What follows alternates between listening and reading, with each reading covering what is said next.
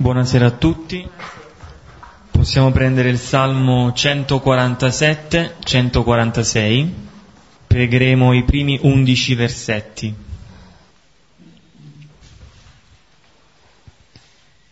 Nel nome del Padre, del Figlio e dello Spirito Santo. Lodate il Signore. È bello cantare al nostro Dio, dolce lodarlo come a Lui conviene. Il Signore ricostruisce Gerusalemme, raduna i dispersi di Israele. Risana i cuori affranti e fascia le loro ferite. Egli conta il numero delle stelle e chiama ciascuna per nome. Grande è il Signore onnipotente, la sua sapienza non ha confini. Il Signore sostiene gli umili ma abbassa fino a terra gli empi. Cantate al Signore un canto di grazie, intonate sulla cetra inni al nostro Dio. Egli copre il cielo di nubi, prepara la pioggia per la terra, fa germogliare l'erba sui monti. Provvede il cibo al bestiame, ai piccoli del corvo che gridano a lui non fa conto del vigore del cavallo, non apprezza l'agile corsa dell'uomo. Il Signore si compiace di chi lo teme, di chi spera nella sua grazia. Gloria al Padre, al Figlio e allo Spirito Santo, come era nel principio, ora e sempre, nei secoli dei secoli. Amen quello di questa sera è un salmo post-esilico, cioè quello che fa riferimento a, a quel periodo specifico dopo l'esilio in Babilonia. E l'intero salmo, che è molto breve, non, altro non è che la spiegazione dei primi due versetti, cioè spiega perché è bello cantare inni al nostro Dio e perché è dolce innalzargli la lode. Ecco, ci fermiamo su tre versetti per inquadrare il Vangelo di questa sera. Il versetto 3. Ecco, qui il salmista ci mostra un Dio che ha l'azione, un Dio che opera, che ricostruisce, che raduna i dispersi, però allo stesso tempo anche un Dio che guarisce, che fascia le ferite. Un Dio che opera e un Dio che accura, e il salmista ci dice che fascia le ferite e risana i cuori. Sono entrambe due azioni di cura, no? Ma la prima è una cura materiale, chiunque può fasciare delle ferite, anche un nostro nemico potrebbe fasciarci delle ferite. Ma Dio non si accontenta di fasciare le ferite, non si ferma quindi al nostro bisogno immediato e materiale, ma il suo obiettivo è quello di arrivare al cuore, al cuore di ognuno di noi. Ecco perché risana i cuori. Vuole arrivare ai cuori per riempirli di speranza, per non lasciarli affranti. Secondo punto è il versetto 4. Conta il numero delle stelle e chiama ciascuna per nome. Anche qui il salmista ci propone due cose che non sono in contraddizione, ma una allarga l'altra. Eh, dire che Dio, che Dio, conta e chiama vuol dire che, che Dio non si accontenta di sapere il numero delle stelle e di contarle come se fossero dei soldatini, ma le chiama, conosce il nome di ciascuna stella, conosce il nome di ciascuno di noi. E noi abbiamo il nostro nome, che a qualcuno piace, a qualcuno può anche non piacere, ma abbiamo questo nome per essere chiamati, e per essere chiamati singolarmente. Terzo punto, il versetto 6. Il Signore sostiene gli umili, ma basta fino a terra gli empi. Ecco, qui compare il termine umili, ma qualche traduzione più recente propone poveri. E, ed è diverso rispetto agli altri due, perché qui c'è una contraddizione. Povero viene contrapposto a malvagio, e oltre ad essere diverso è anche strano, perché povero e malvagio non sembrano in contraddizione. Quindi i poveri vengono visti come buoni contrapposti ai malvagi. Però ecco, i poveri, poi vedremo che i poveri non sono quelli buoni perché fanno cose buone, ma perché riescono a vivere e a cogliere nella loro povertà i doni, i doni del Signore. E il dono più grande è quell'essere chiamato per nome, come le stelle. Quindi ecco, questi poveri dobbiamo intenderli come li intende il Vangelo, cioè degli umili, come propone in questa traduzione. Quindi la povertà e l'umiltà, e questo modo particolare di porsi di fronte al Creatore, è vincere la superbia di credersi autosufficienti, di credersi di non aver bisogno di nessuno. E anche i versetti finali eh, ci parlano chiaro non fa conto del vigore del cavallo, non apprezza l'agile corsa dell'uomo. A Dio non interessa la nostra forza, la nostra bravura. Il Signore si compiace di chi lo teme, di chi spera nella sua grazia. Quindi a Lui è gradito chi spera nella sua grazia, chi si sente non in debito, ma chi si sente di aver bisogno di Lui e spera in questa sua chiamata singolare e particolare. Possiamo prendere il brano di questa sera, capitolo quinto di Luca, dal versetto 27 al versetto 32. Il capitolo quinto era il capitolo che era cominciato con il racconto di eh, Simone sulla riva, che viene chiamato eh, da Gesù e che riconosce di fronte al dono di Gesù e a questo suo invito eh, la propria lontananza. Eh, Simone diceva lontanati da me che sono un peccatore. E poi dopo abbiamo visto due scene di guarigione, la prima quella del lebroso, la seconda quella del paralitico, la volta scorsa, che si mettono un po' in, eh, in sequenza, nel senso che il lebroso fa ciò che Simone non pensava ancora di fare, e mm, quella appunto di avvicinarsi eh, al Signore, non nonostante la propria lebbra, ma proprio in forza della lebbra. Se vuoi puoi sanarmi. E poi la volta scorsa ci eravamo fermati sul, sulla guarigione del paralitico eh, dicendo che appunto l'unico segno nel quale Gesù esplicitamente motiva quel segno, proprio perché sappiate eh, che il figlio dell'uomo ha il potere di rimettere i peccati, allora dico a te, alzati, prendi il tuo lettuccio e va a casa tua. Allora sono delle eh, guarigioni queste in cui il Vangelo ci fa vedere come Gesù restituisca l'uomo a se stesso. Questa è la guarigione del Signore.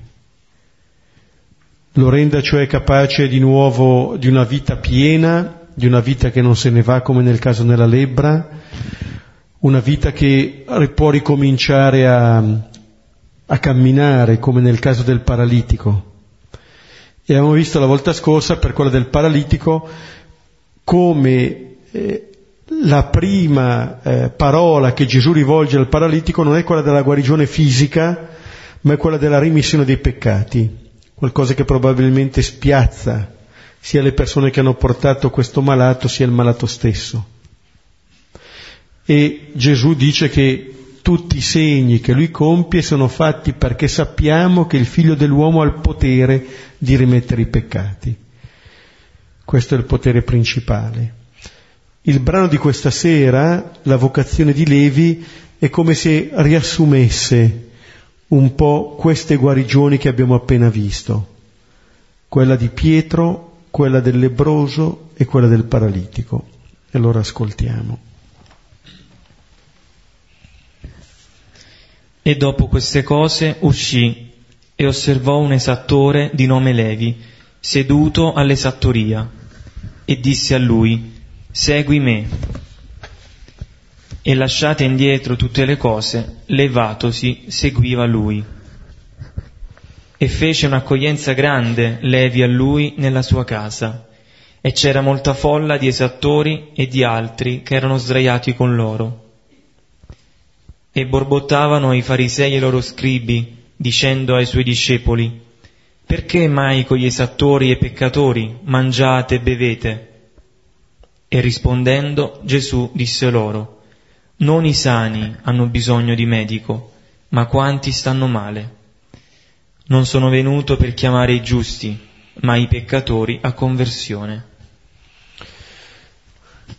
Ecco, questo è il racconto della, della chiamata di Levi, un brano molto noto, se, se avete presente un po' il, il quadro del Caravaggio, eh, rende benissimo questa, questa scena, è uno degli episodi che il Papa anche richiama nella lettera sul, per l'anno della misericordia, su cui si ferma a lungo, è il brano da cui, o meglio, dal commento di Bede il Venerabile, eh, Papa Francesco ha ricavato il motto eh, del suo episcopato prima, del suo papato adesso, miserando atque eligendo, proprio sottolineando lo sguardo di Gesù verso Levi.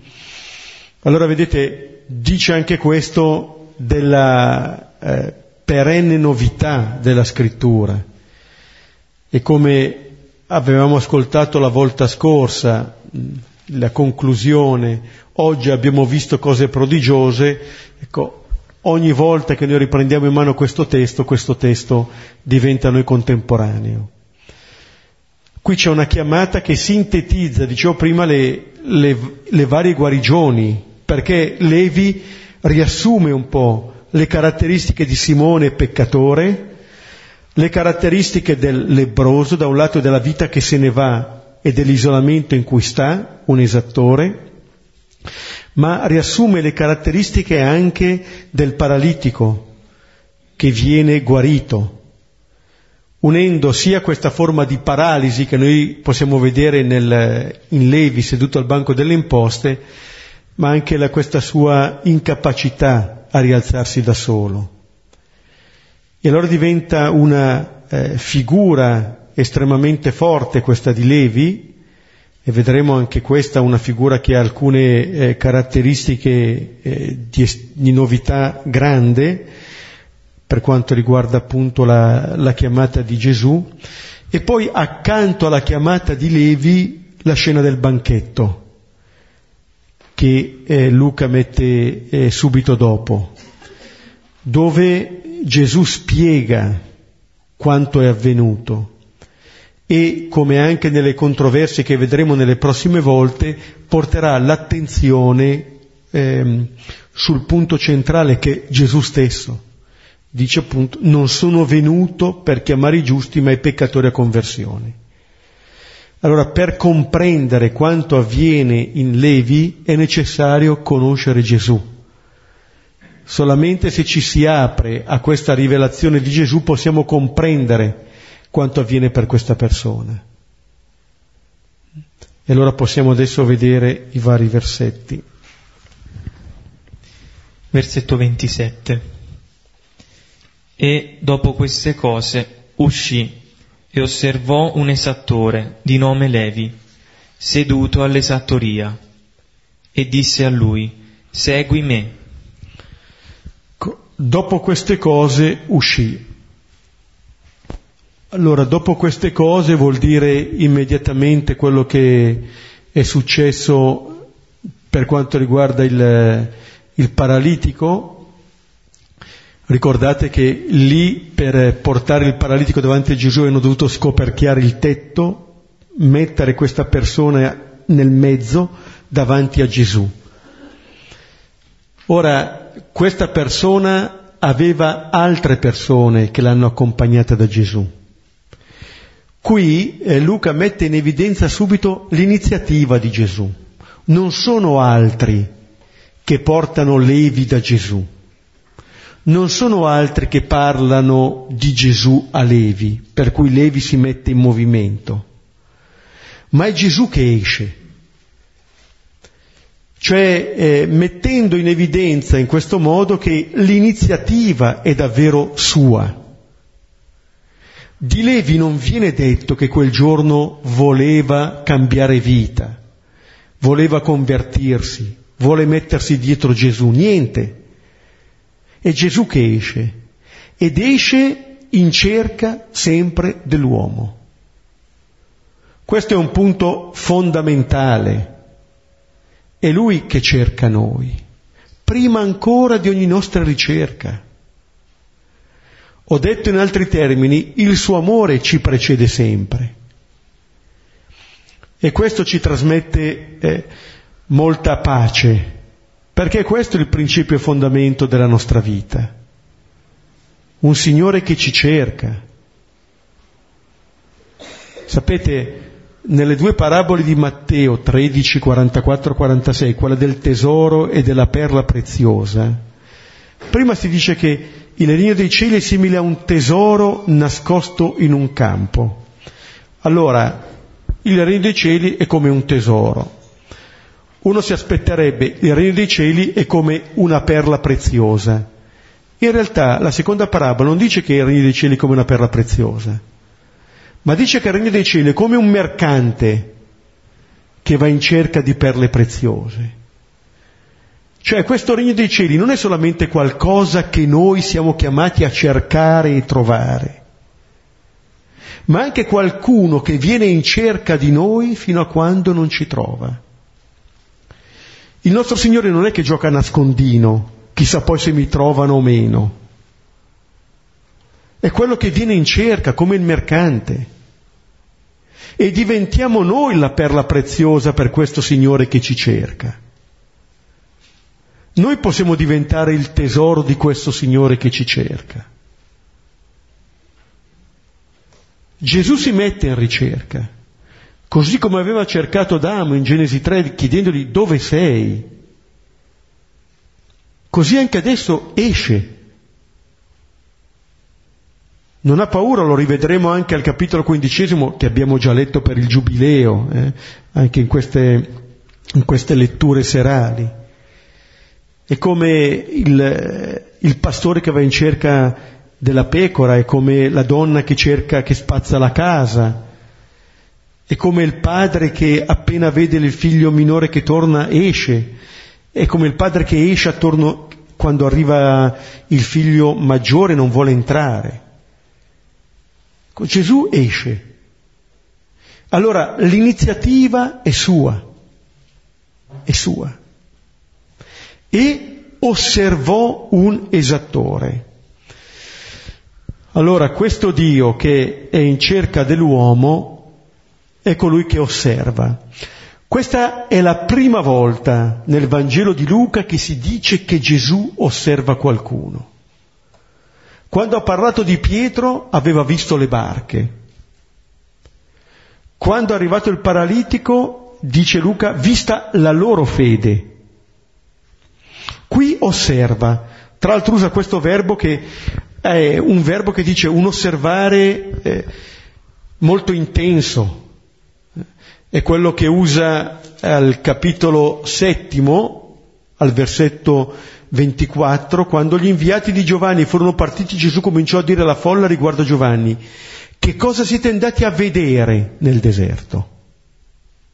Usa lo stesso verbo qui e poi alla alla fine del racconto della passione, al capitolo 23, al versetto 55, le donne che erano venute con Gesù dalla Galilea seguivano Giuseppe. Esse osservarono la tomba e come era stato deposto il corpo di Gesù.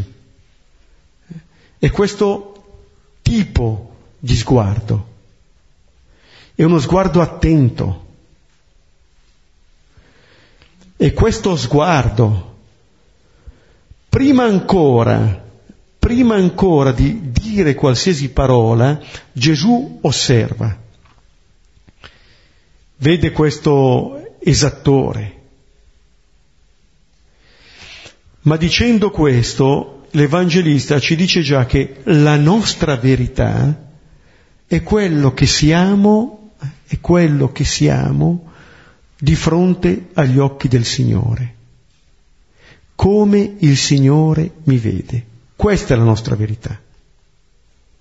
La nostra verità è quello che siamo agli occhi del Signore e non di più. Eh, nell'imitazione di Cristo l'autore cita San Francesco, secondo l'umile Francesco, appunto, quello che noi siamo, siamo è quello che siamo agli occhi del Signore, davanti agli occhi del Signore. È quello che Sant'Ignazio dice appunto, eh, invitando l'esercitante, prima della preghiera, a pensare come il Signore mi guarda. Questo è il, è il punto essenziale che io non sono per come mi vedo io o per come mi vedono gli altri. Io sono per come mi vede Dio. Negli Atti degli Apostoli, al capitolo nono, ci sarà un esempio lampante di questo, dove c'è Saulo che viene chiamato da Gesù e dove c'è Anania, il credente, che deve convertirsi alla nuova immagine di Saulo, perché Anania dice io so che questo è venuto per ucciderci e il Signore dice guarda che io ne ho fatto uno che ho scelto per me. Allora io che cosa vedo? Vedo quello che ho sempre visto o vedo quello che il Signore sta vedendo nella persona? In Levi chi vedrò? quello che ho sempre visto o quello che il Signore vede? Continuerò cioè a vedere il passato di quella persona o comincerò anch'io a scommettere sul futuro di quella persona? Perché sono due modi molto diversi di guardare e anche di guardarci.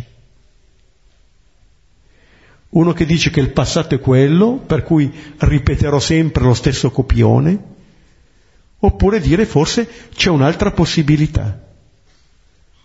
Gesù osserva. Quello che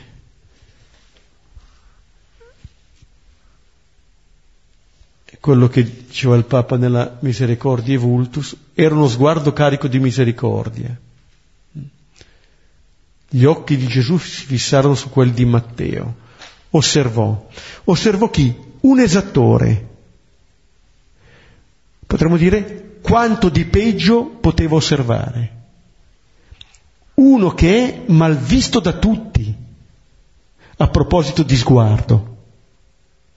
Perché è mal visto dai suoi correligionari, perché è un venduto ai romani e uno che fa la ricchezza eh, esigendo più del dovuto. Ma è mal visto anche dai romani perché non è uno di loro.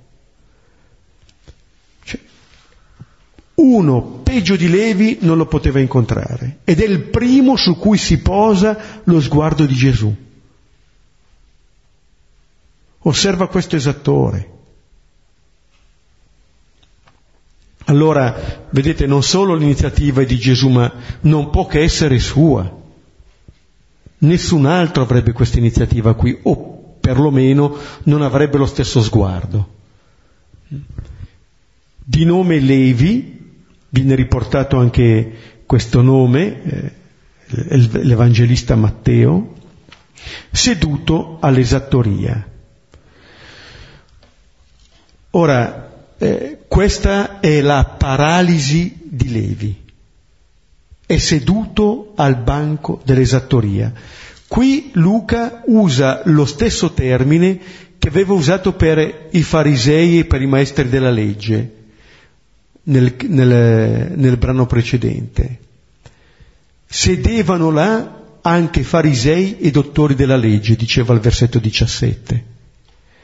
Cioè sono seduti i farisei, ma vedete qui sono, è seduto anche il pubblicano, colpiti da paralisi gli uni della presunta giustizia, colpito dalla paralisi anche Levi del suo peccato. Se non altro lui ne è consapevole però è bloccato anche lui. E in Levi si vede bene allora qual è il tipo di paralisi e si comprendono bene le parole di Gesù, figliolo ti sono rimessi i tuoi peccati. Ora, il fatto che sia seduto all'esattoria, quando Gesù lo incontra, ci dice che non solo l'iniziativa è di Gesù, perché lui è lì fermo, non si muove Levi e non c'è nemmeno nessuno che lo porti. Se Gesù non va da lui, non succede niente. Ma allora non solo Gesù va da lui, ma Gesù lo incontra mentre è seduto al banco delle imposte.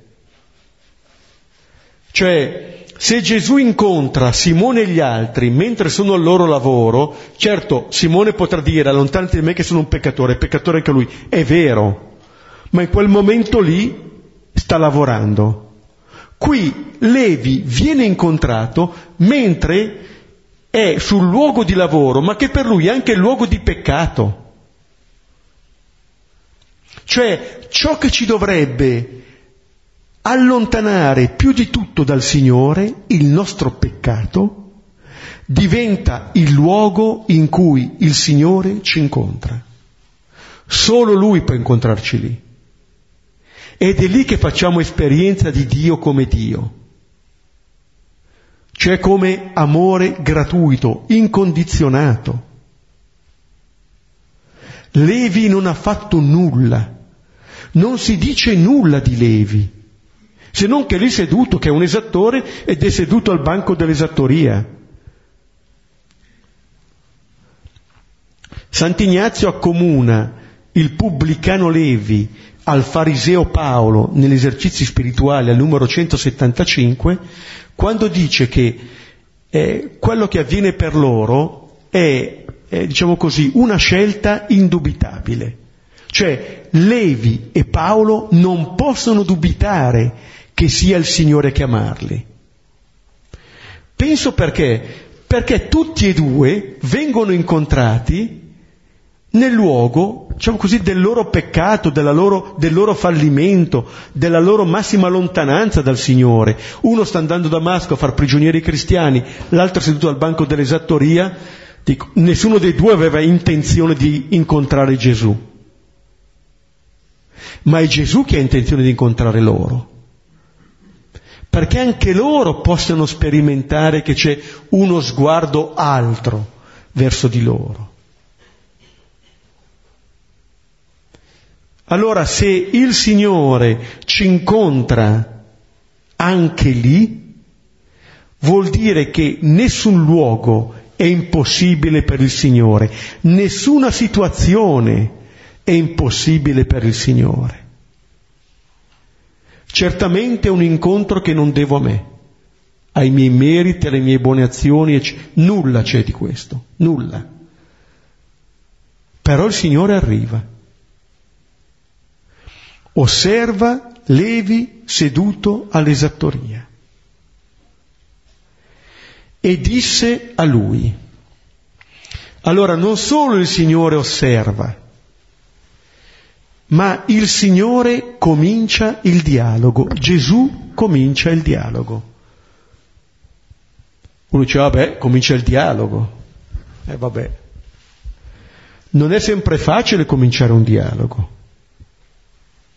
Anzi, chi comincia un dialogo si assume tutti i rischi del dialogo. Perché non è detto che l'altro mi risponda, non è detto che l'altro mi comprenda per come io voglio parlare. E se poi non mi capisce? E se poi non mi risponde? E se poi rifiuta? Ci sono tante piccole o grandi difficoltà nel cominciare questo dialogo, soprattutto quando questo dialogo riguarda poi una prospettiva di vita, come in questo caso. Gesù si assume questo rischio in un certo senso, non ha paura, cerca, eh, cerca fino in fondo questo Levi, si espone di fronte a questo Levi, si espone anche al rifiuto però vuole offrire anche a Levi una possibilità nuova, una possibilità di una vita nuova, diversa. E gli dice due parole. Vedete, Gesù non fa grandi discorsi. Segui me. Segui me. Notate, non solo Levi è il primo che viene guardato da Gesù, ma anche è il primo a cui vengono dette queste parole. Non le ha dette nemmeno a Simone. A Simone ha detto non temere, d'ora in poi sarai pescatore di uomini. Ma il primo a cui dice seguimi è Levi. Questo Signore spiazza. Questo Signore va a cercare persone su cui noi non porteremmo l'attenzione ed offre questa possibilità di seguire Gesù, segui me, dicendo eh, con queste due parole l'essenza del cristianesimo, l'essenza della sequela. Levi è chiamato ad alzarsi e a mettere i suoi passi dietro quelli di Gesù. Vedete, ritorna anche nelle stesse parole di Gesù il fatto che è Lui al centro di questi brani. È Lui. La domanda che facevano farisei e scribi, no, ma chi è questo che pronuncia bestemmie? È Lui in questione. E a Levi viene proposto questo. Gesù non chiede null, nient'altro a Levi se non di seguirlo. Non c'è nessuna richiesta che potremmo dire da un punto di vista morale, nessun cambiamento di vita rispetto a questo. Quello che sarà il cambiamento di Levi sarà dal fatto che Levi seguirà Gesù. Gli altri cambiamenti saranno una conseguenza spontanea di questo, di cominciare a mettere i suoi passi dietro Gesù. Segui me. Allora c'è uno sguardo verso Levi, il modo con cui noi siamo guardati cambia, il modo con cui noi guardiamo e il modo con cui noi siamo guardati ci segna molto, ci segna. Noi possiamo dar respiro nel modo in cui guardiamo o possiamo anche toglierlo. Così come possiamo ricevere respiro dal modo con cui siamo guardati o sentircelo quasi togliere. E poi si sente dire queste due parole. Segui me. Notate in queste due parole, insieme alla sequela, Levi viene chiamato a vivere, a sperimentare una comunione di vita con Gesù.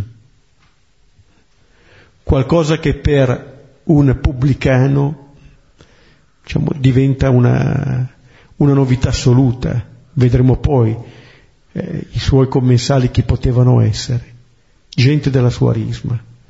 Qui c'è una possibile novità. E allora vediamo come reagisce Levi versetto 28. E lasciate indietro tutte le cose, levatosi, seguiva lui. Ecco, lasciate indietro tutte le cose. Questo è il primo segno della novità. L'abbiamo visto anche per, eh, per Simone e per gli altri che abbandonano ogni cosa.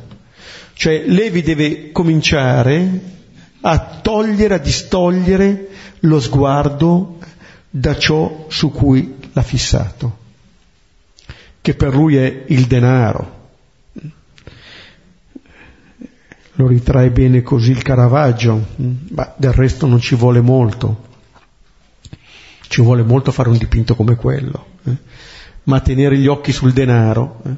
direbbe Sant'Ignazio, è il primo gradino per tutti le ricchezze sono la prima trappola per tutti, poi viene il potere, poi viene la superbia, però di fatto la prima è questa.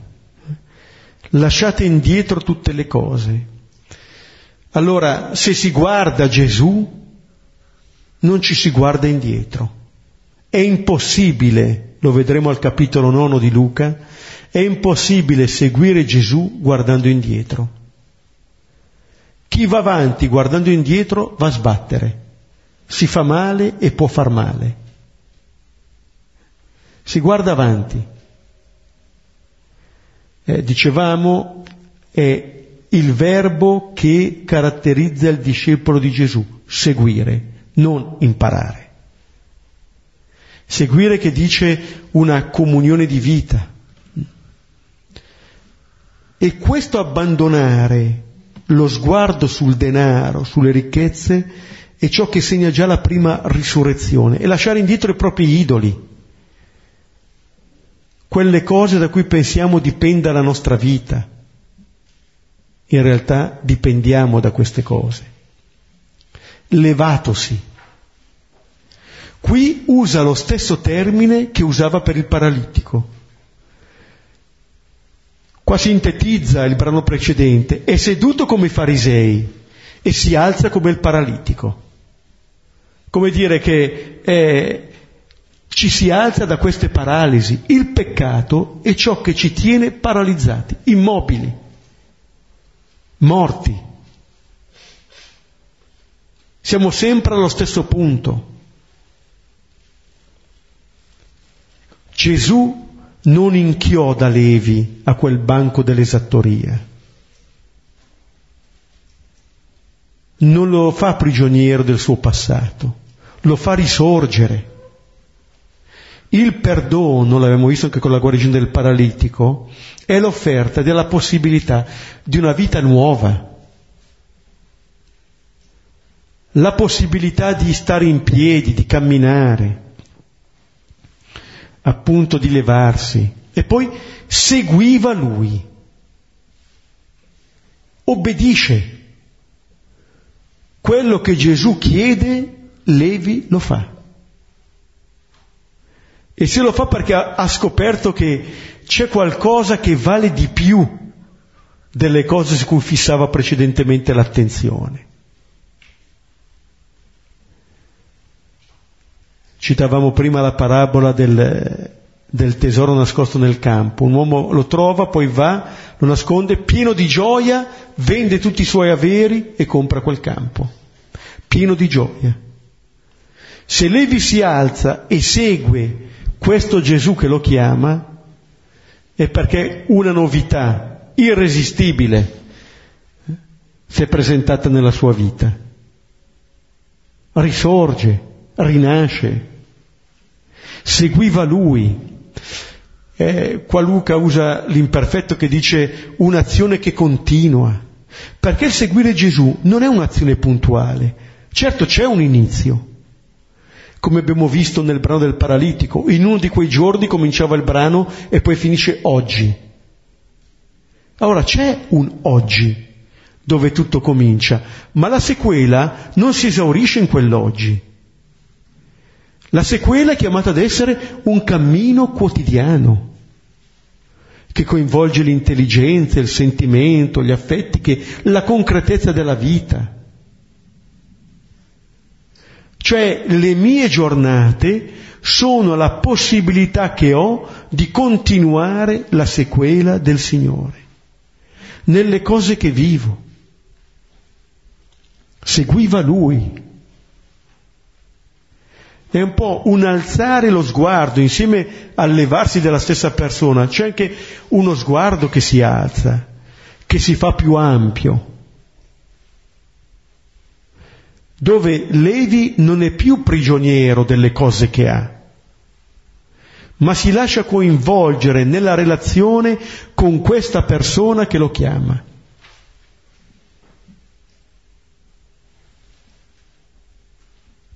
Gesù riesce a far breccia in questa persona e Levi accoglie questa possibilità di vita nuova, di futuro. La condizione è lasciare indietro tutte le cose per fidarsi unicamente di questa persona che si è interessata a me, che mi sta chiamando. Levi lo fa. E vediamo. Versetto 29. E fece un'accoglienza grande Levi a lui nella sua casa. E c'era molta folla di esattori e di altri che erano sdraiati con loro. Levi arriva a casa sua, allora in un certo senso qualcosina deve ancora abbandonarlo perché lasciate indietro ogni cosa c'è ancora la casa, eh? Lascerà anche quella. Però Levi cosa fa? Fa un'accoglienza grande. Levi, accolto da Gesù, diventa capace di accogliere. Questo ci dice come avviene la conversione secondo il Vangelo. La conversione non è la condizione previa all'incontro con il Signore, è il frutto dell'essere stati incontrati dal Signore. È il frutto che sboccia da questo incontro. Levi accolto può accogliere. È l'esperienza che facciamo. Più sperimentiamo di essere amati, meno abbiamo paura. Più sperimentiamo di essere amati, più sperimentiamo che diventiamo capaci di amare. Perché è ciò che ci libera, ciò che ci dà sicurezza, ciò che ci pone al sicuro. E nella sua casa lo accoglie. Levi ha fatto un po' come il, il paralitico, aveva detto prendi il tuo lettuccio e va a casa tua. E anche questa è una realtà per certi aspetti paradossale ma profonda. Questo segue Gesù e dove arriva? A casa sua.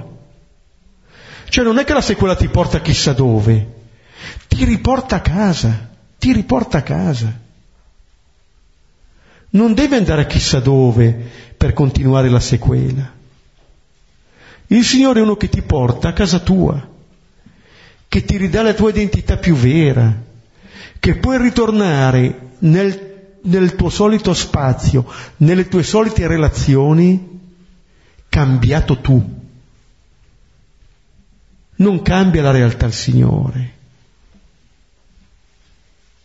Pian piano cambia te, ma restituendoti la tua verità più profonda. Lì ti porta a casa tua.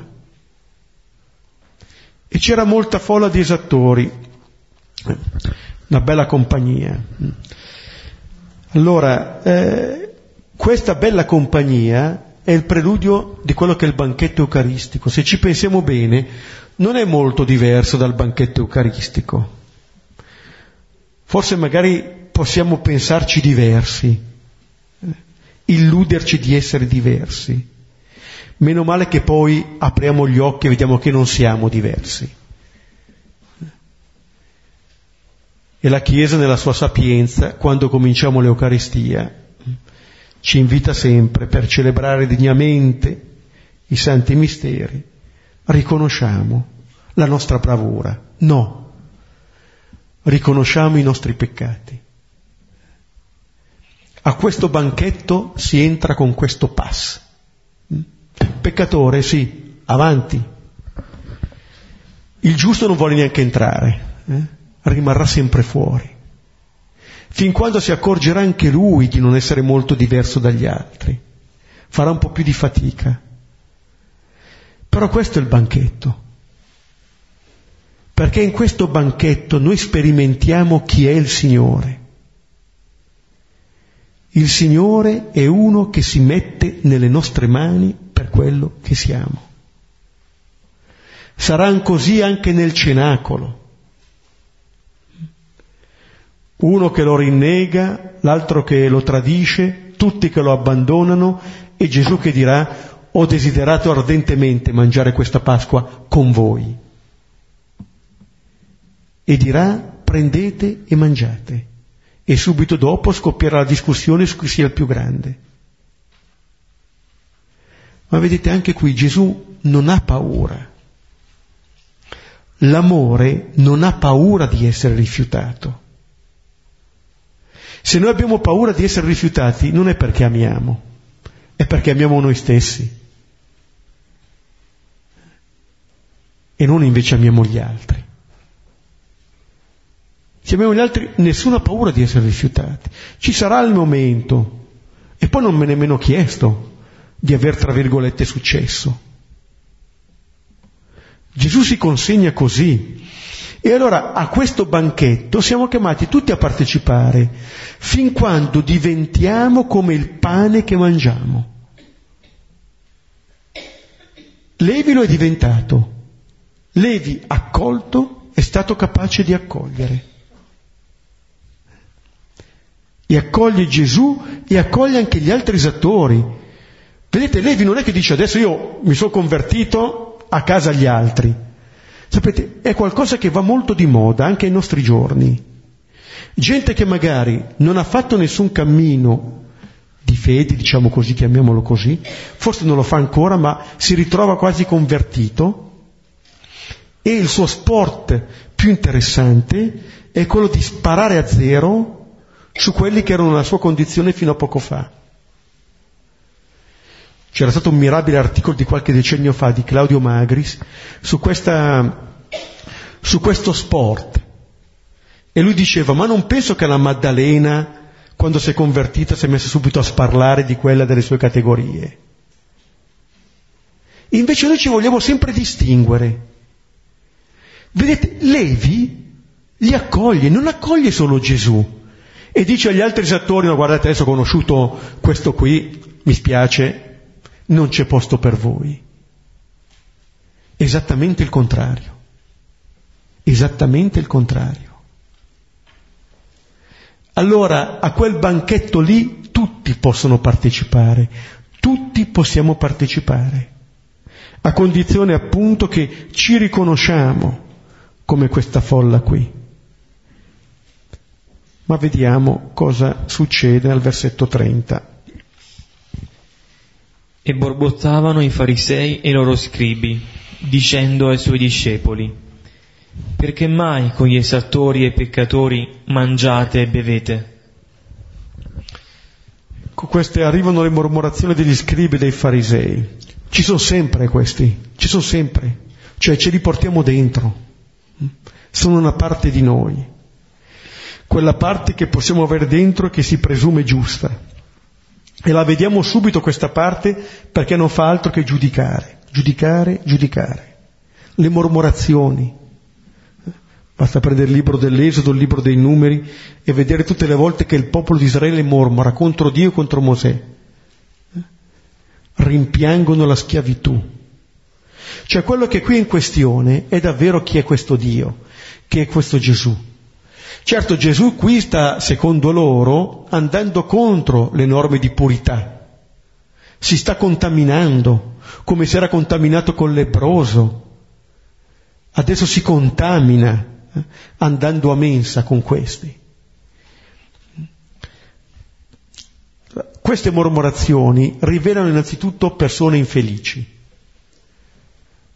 persone che non sono in grado di godersela un po' invece di mangiare mormorano. Non è una grande idea. Starebbero fuori tutto il tempo a mormorare hm? e creperebbero di fame. E poi dicono ai suoi discepoli, non si rivolgono direttamente a Gesù, però di fatto se parlano ai discepoli perché il maestro non funziona. Ecco perché mai con gli esattori e peccatori mangiate e bevete. Ecco, qui è, la, è un po' la, il peccato del giusto. Il peccato del giusto è il non riconoscere il Signore come amore. Peccato più grande che possiamo fare, il non riconoscere Dio come Dio. E invece buttargli addosso le nostre proiezioni.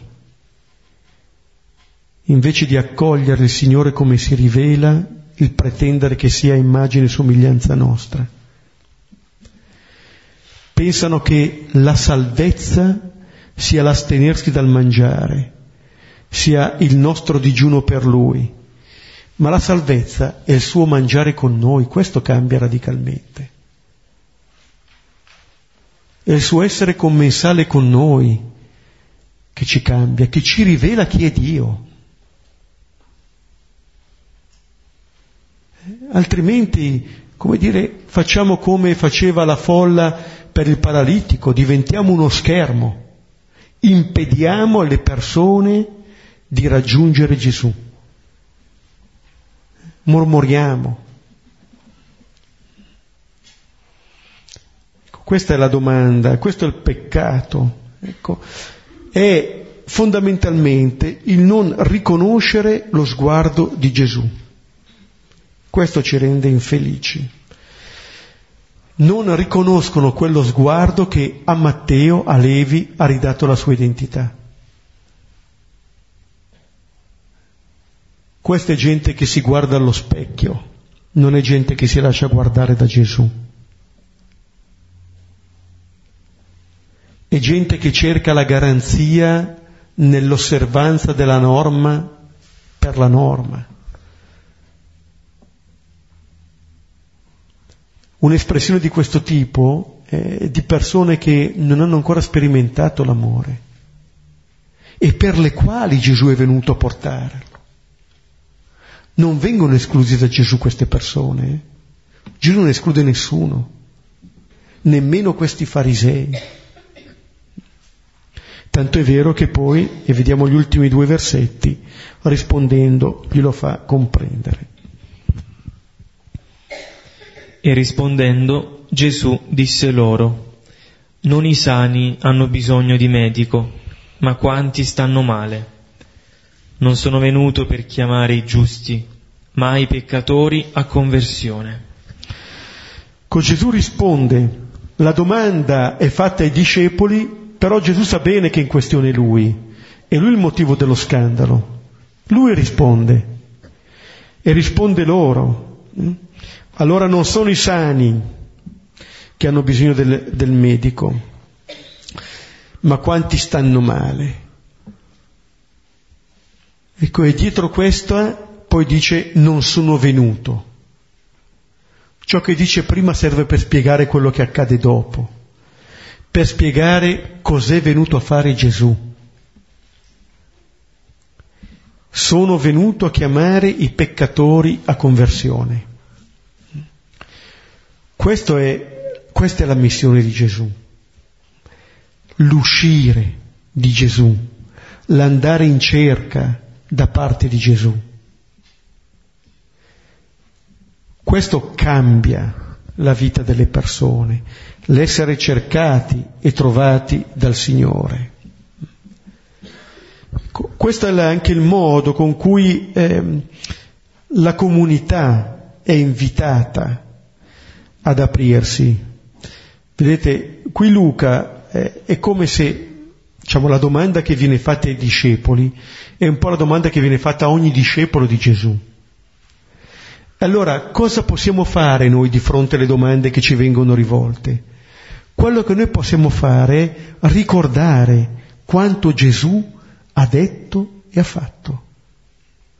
Questo è il criterio che abbiamo per agire nella nostra vita. La risposta spesso non è che l'avremo, non è che la, ce la portiamo in tasca. Tra l'altro duemila anni dopo ci sono questioni su cui Gesù non ha detto una parola. Però noi possiamo andare a riconoscere in ciò che Gesù ha detto e ha fatto l'intenzionalità con cui Gesù ha vissuto, ha detto e ha fatto le cose. E allora quello può diventare anche il criterio con cui noi diciamo e agiamo. Allora quello che Gesù dice qui è che la sua comunità non è una comunità di puri, non è una setta, ma è una comunità di peccatori perdonati. Come la volta scorsa nel brano, in mezzo a quella comunità c'era Gesù e davanti a lui il paralitico, adesso c'è Gesù e davanti a lui Levi, il pubblicano, il peccatore, al centro. Lui è il peccatore chiamato a conversione, a quella conversione in primaria che è la conversione dell'immagine di Dio. Questa è la prima conversione. Da questa seguiranno anche altre, perché chi fa l'esperienza di essere peccatore perdonato non potrà escludere nessuno. Anzi, si sentirà in una comunione molto più forte con le altre persone e desidererà che ognuno possa fare l'esperienza che lui in prima persona ha fatto.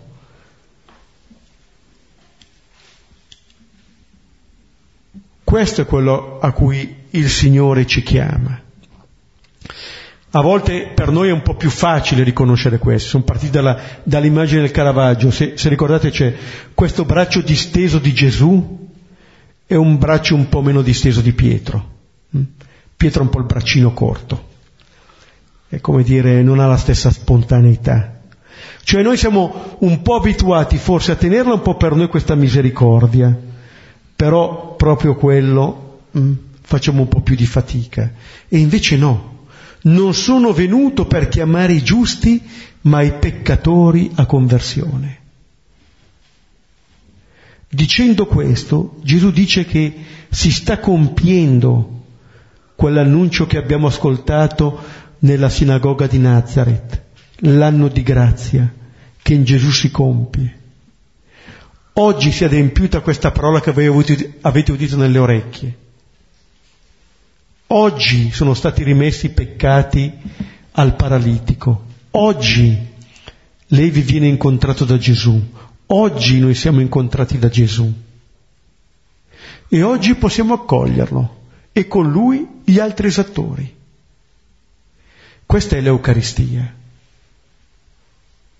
Allora se le varie guarigioni, dall'esorcismo alla guarigione del servizio, alla chiamata, al lebroso, al paralitico, ci mostrano, diciamo, la trasformazione battesimale operante in noi, il dono della vita nuova, con l'immagine di Levi, della chiamata di Levi e del banchetto, ci fa vedere che questa vita nuova è una vita di comunione, non solo nostra, ma di ogni altra persona. Allora possiamo riprendere questo brano e poi condividere.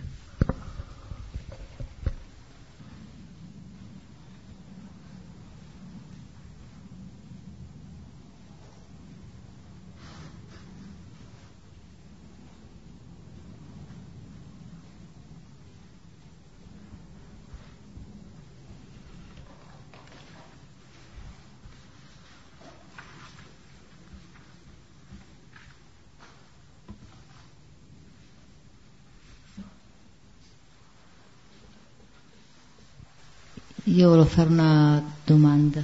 Um, l'esperienza che ha vissuto Paolo e che ha vissuto Levi, che um, ognuno di noi potrebbe vivere, no? E, la domanda è questa,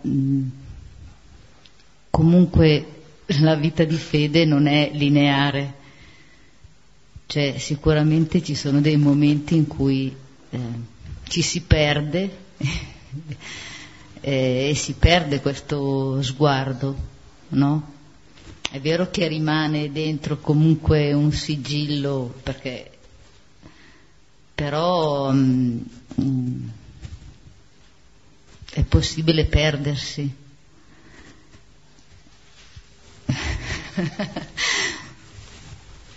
no, non so come fare la domanda. Cioè, come ritornare a,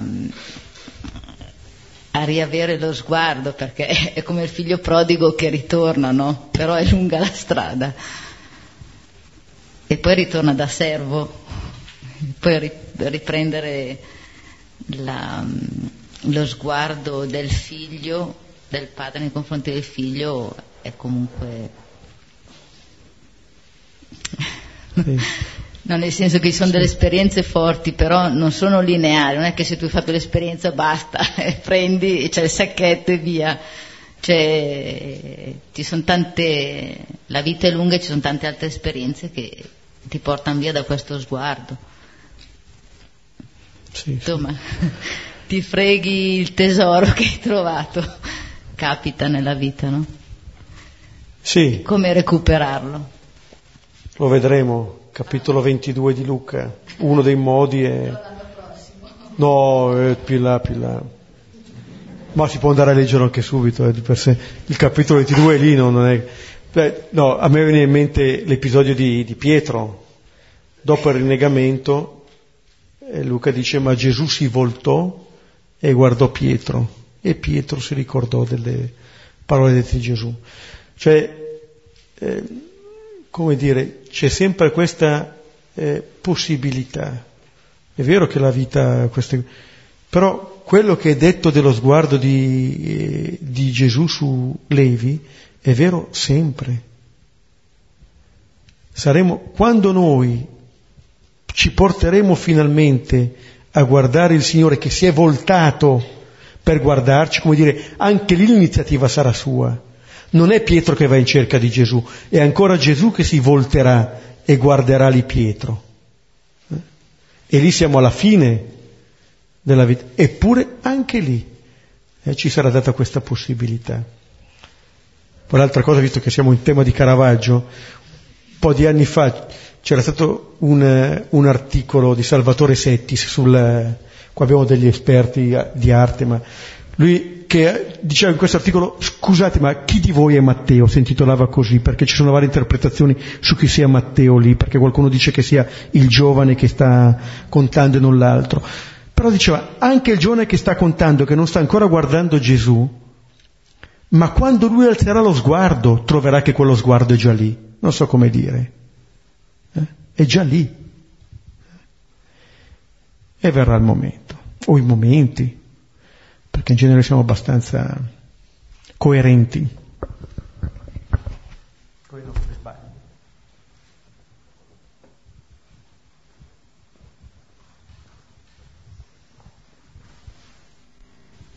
A me veniva in mente quello che mi è successo tre mercoledì fa, cioè il giorno dopo a tre martedì fa, che praticamente sono andata in una chiesa ma era chiusa.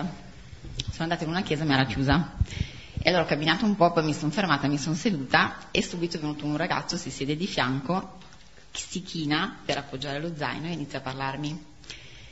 E la prima cosa che ho notato era lui scurissimo, proprio io chiarissima, quindi questo contrasto apparentemente no, così diverso. Poi tra l'altro mi chiede se parlo francese e io dico no, e poi dopo, qualche giorno dopo, ho pensato, però potevo almeno sforzarmi di parlare quel poco che sapevo, no? Invece no, mi è venuto più facile rispondere di no. Lui invece si sforzava di parlare italiano. E quindi abbiamo parlato, poi tra l'altro tra i libri che aveva ne scelgo uno, tra l'altro bianco e nero, scritto in bianco sul nero e in nero sul bianco, con una poesia bellissima sull'uomo bianco e nero, che però ho letto dopo anche quella, no? E poi, quindi vabbè, parlo con lui, tra l'altro lui arrivava da lontano, arrivava dal Senegal, era da poco in Italia, quindi vabbè, parliamo con lui, poi ci salutiamo e mi viene in mente che devo raggiungere la mia collega perché ci eravamo detti ci troviamo a bere il caffè insieme. Nel mentre passa un cane che mi guarda e aveva questi occhi come se volesse parlarmi, no? Ma il guinzaglio lo porta dall'altra parte. Io in tutta questa scena, tra la chiesa che era chiusa e questi tre episodi, che presi singolarmente, vabbè, sono cose che capitano, però mi viene in mente quello che ho ascoltato la sera prima, cioè questo ragazzo che arriva, che si, si china e si siede e inizia a parlarmi, mi viene in mente la definizione che era stata data di misericordia, cioè Dio che si piega su ciascuno e, e ci parla. E poi questi tre episodi penso a questo ragazzo apparentemente lontano, la mia collega che è apparentemente vicina, perché ce l'ho seduta davanti tutti i giorni, e questo cane che non riuscivo a capire che, che cosa rappresentasse, chi rappresentasse. Allora inizialmente ho detto, ma potrebbe essere una possibilità elevata all'ennesima potenza, cioè tutto quello che ci può succedere quotidianamente. Poi ho detto, ma potrei essere anche io quando voglio andare da una parte, però vado da un'altra, perché comunque questo guinzaglio che lo portava dall'altra parte e questo che invece tirava dall'altra, dicevo, ma mm, non, non capisco, no?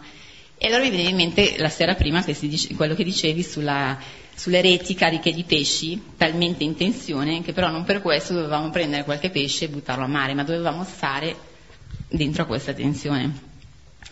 E poi il fatto di aver ascoltato la sera prima e poi qualche ora dopo, perché non era ancora sera, aver visto tutta questa cosa mi veniva in mente quello che dicevi sulla coerenza di Gesù tra ciò che dice e ciò che fa. Come continuamente ci offre una possibilità, no? Proprio e poi il fatto cioè, del tempo che è compiuto, che quindi non c'è più niente da aspettare, cioè lui fa subito quello che... e quindi il tempo è compiuto e quindi eh, eh, il qui e ora, e insomma il Vangelo in diretta, mi è sembrato...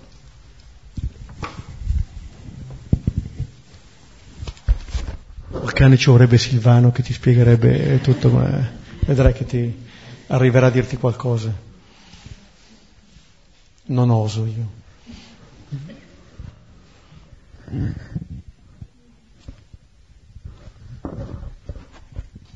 A me è venuto in mente, anche partendo poi dal salmo della, del nome scritto sulle stelle, eh, sulla stella, no? La stella, mi già dimenticato. Sì, nel senso che avevo sentito in un incontro ebreo-cristiani che per gli ebrei ehm, ogni, su ogni stella stava un'anima in attesa di, cioè di, di arrivare sulla terra. E quindi anche c'è questo fatto della chiamata eh, a Levi e mi ha fatto venire in mente anche il brano dell'Apocalisse dove comunque eh, della pietruzza bianca sulla quale è scritto il tuo nome e, e, che nessuno conosce al di fuori di te e quindi cioè, che comunque è una chiamata appunto personale che è diretta sulla te quello e lo sai, cioè lo sai tu insomma all'inizio.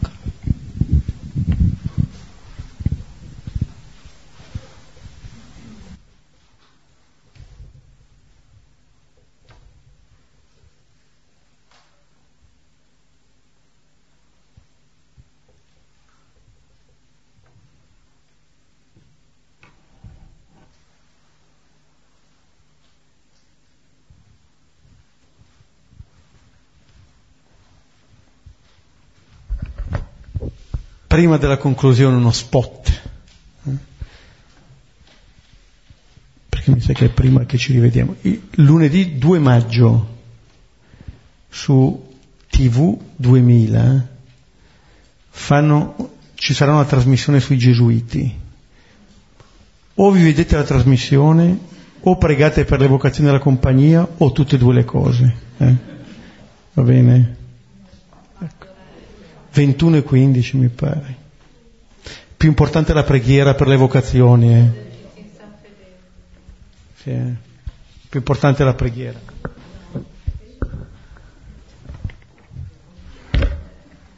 Bene, allora anche noi da, da peccatori perdonati preghiamo insieme.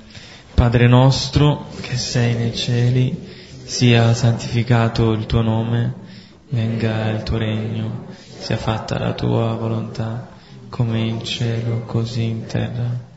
Dacci oggi il nostro pane quotidiano e rimetti a noi i nostri debiti, come noi li rimettiamo ai nostri debitori, e non abbandonarci alla tentazione, ma liberaci dal male. Nel nome del Padre, del Figlio e dello Spirito Santo. Ci vediamo martedì prossimo, buona serata a tutti.